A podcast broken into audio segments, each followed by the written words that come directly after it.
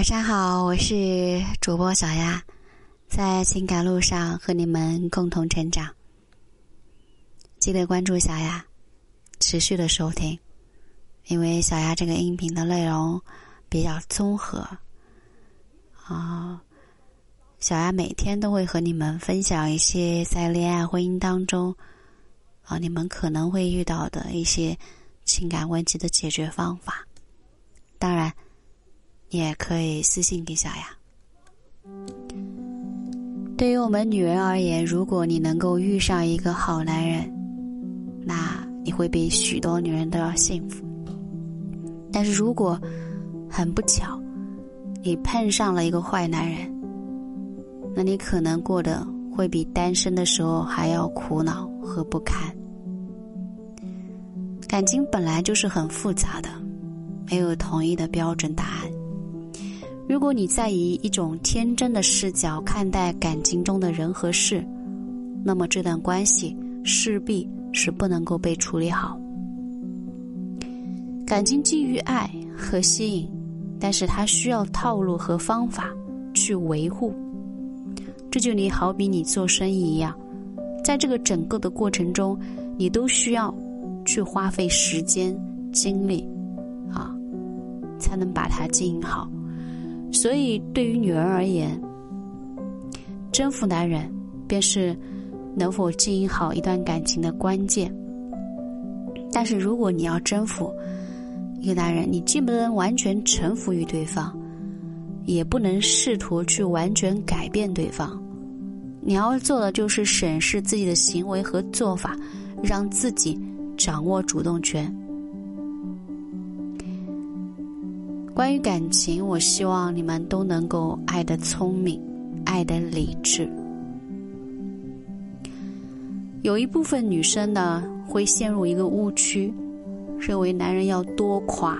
我之前也说是要夸，但是啊，不要多夸。道理是这么说的，也符合男人的心理需求，但是很多人把握不好这个度。对于男人来说，啊，这些女人通常是全盘式的夸奖，无论对方做什么或没有做什么，她都是胡乱夸奖一番。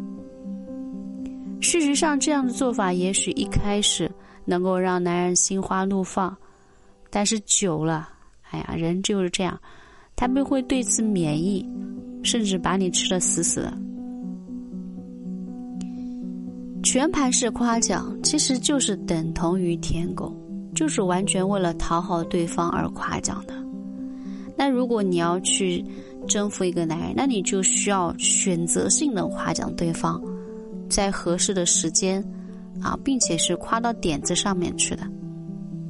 当对方需要鼓励的时候，或者对方确实是做了了不起的事情的时候，你可以好好的夸一夸。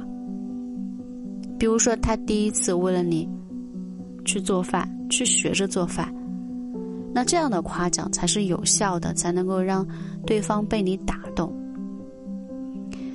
追一个男人不是对他有求必应啊，吃定征服他，而是要让他知道你是一个有原则和底线的人。那对于男人来说，有原则和底线的女人是非常值钱的，他们遇到了就不会选择放手，因为这样的人他有韧性、有坚持，又具有挑战性。所以和男人相处，你千万不要因为想要留住对方，而无条件的答应对方所有的要求，那这样你就会特别掉身价，显得很廉价，往往是不会被男人珍惜的。因为在男人的眼中，你不过就是一个跟随者而已。感情就是这样，你越往后退，你就越没有地位，对方也不会把你放在眼里。传统的观念呢，都是男主外女主内，女人似乎天生就是应该为男人服务的，比如家务啊、洗衣、做饭、孩子。也正是这样的思想和做法，才使得那时候的女人非常的卑微。其实你要做的，应该是在必要的时候才为他服务，比如说他生病了，啊，平时你们应该是平等的，做事呢也应该一起做。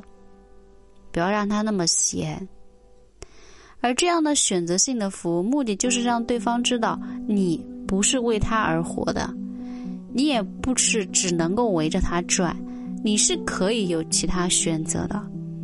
那这样一来，他就会明白，如果他对你不好，你可能会随时的离开。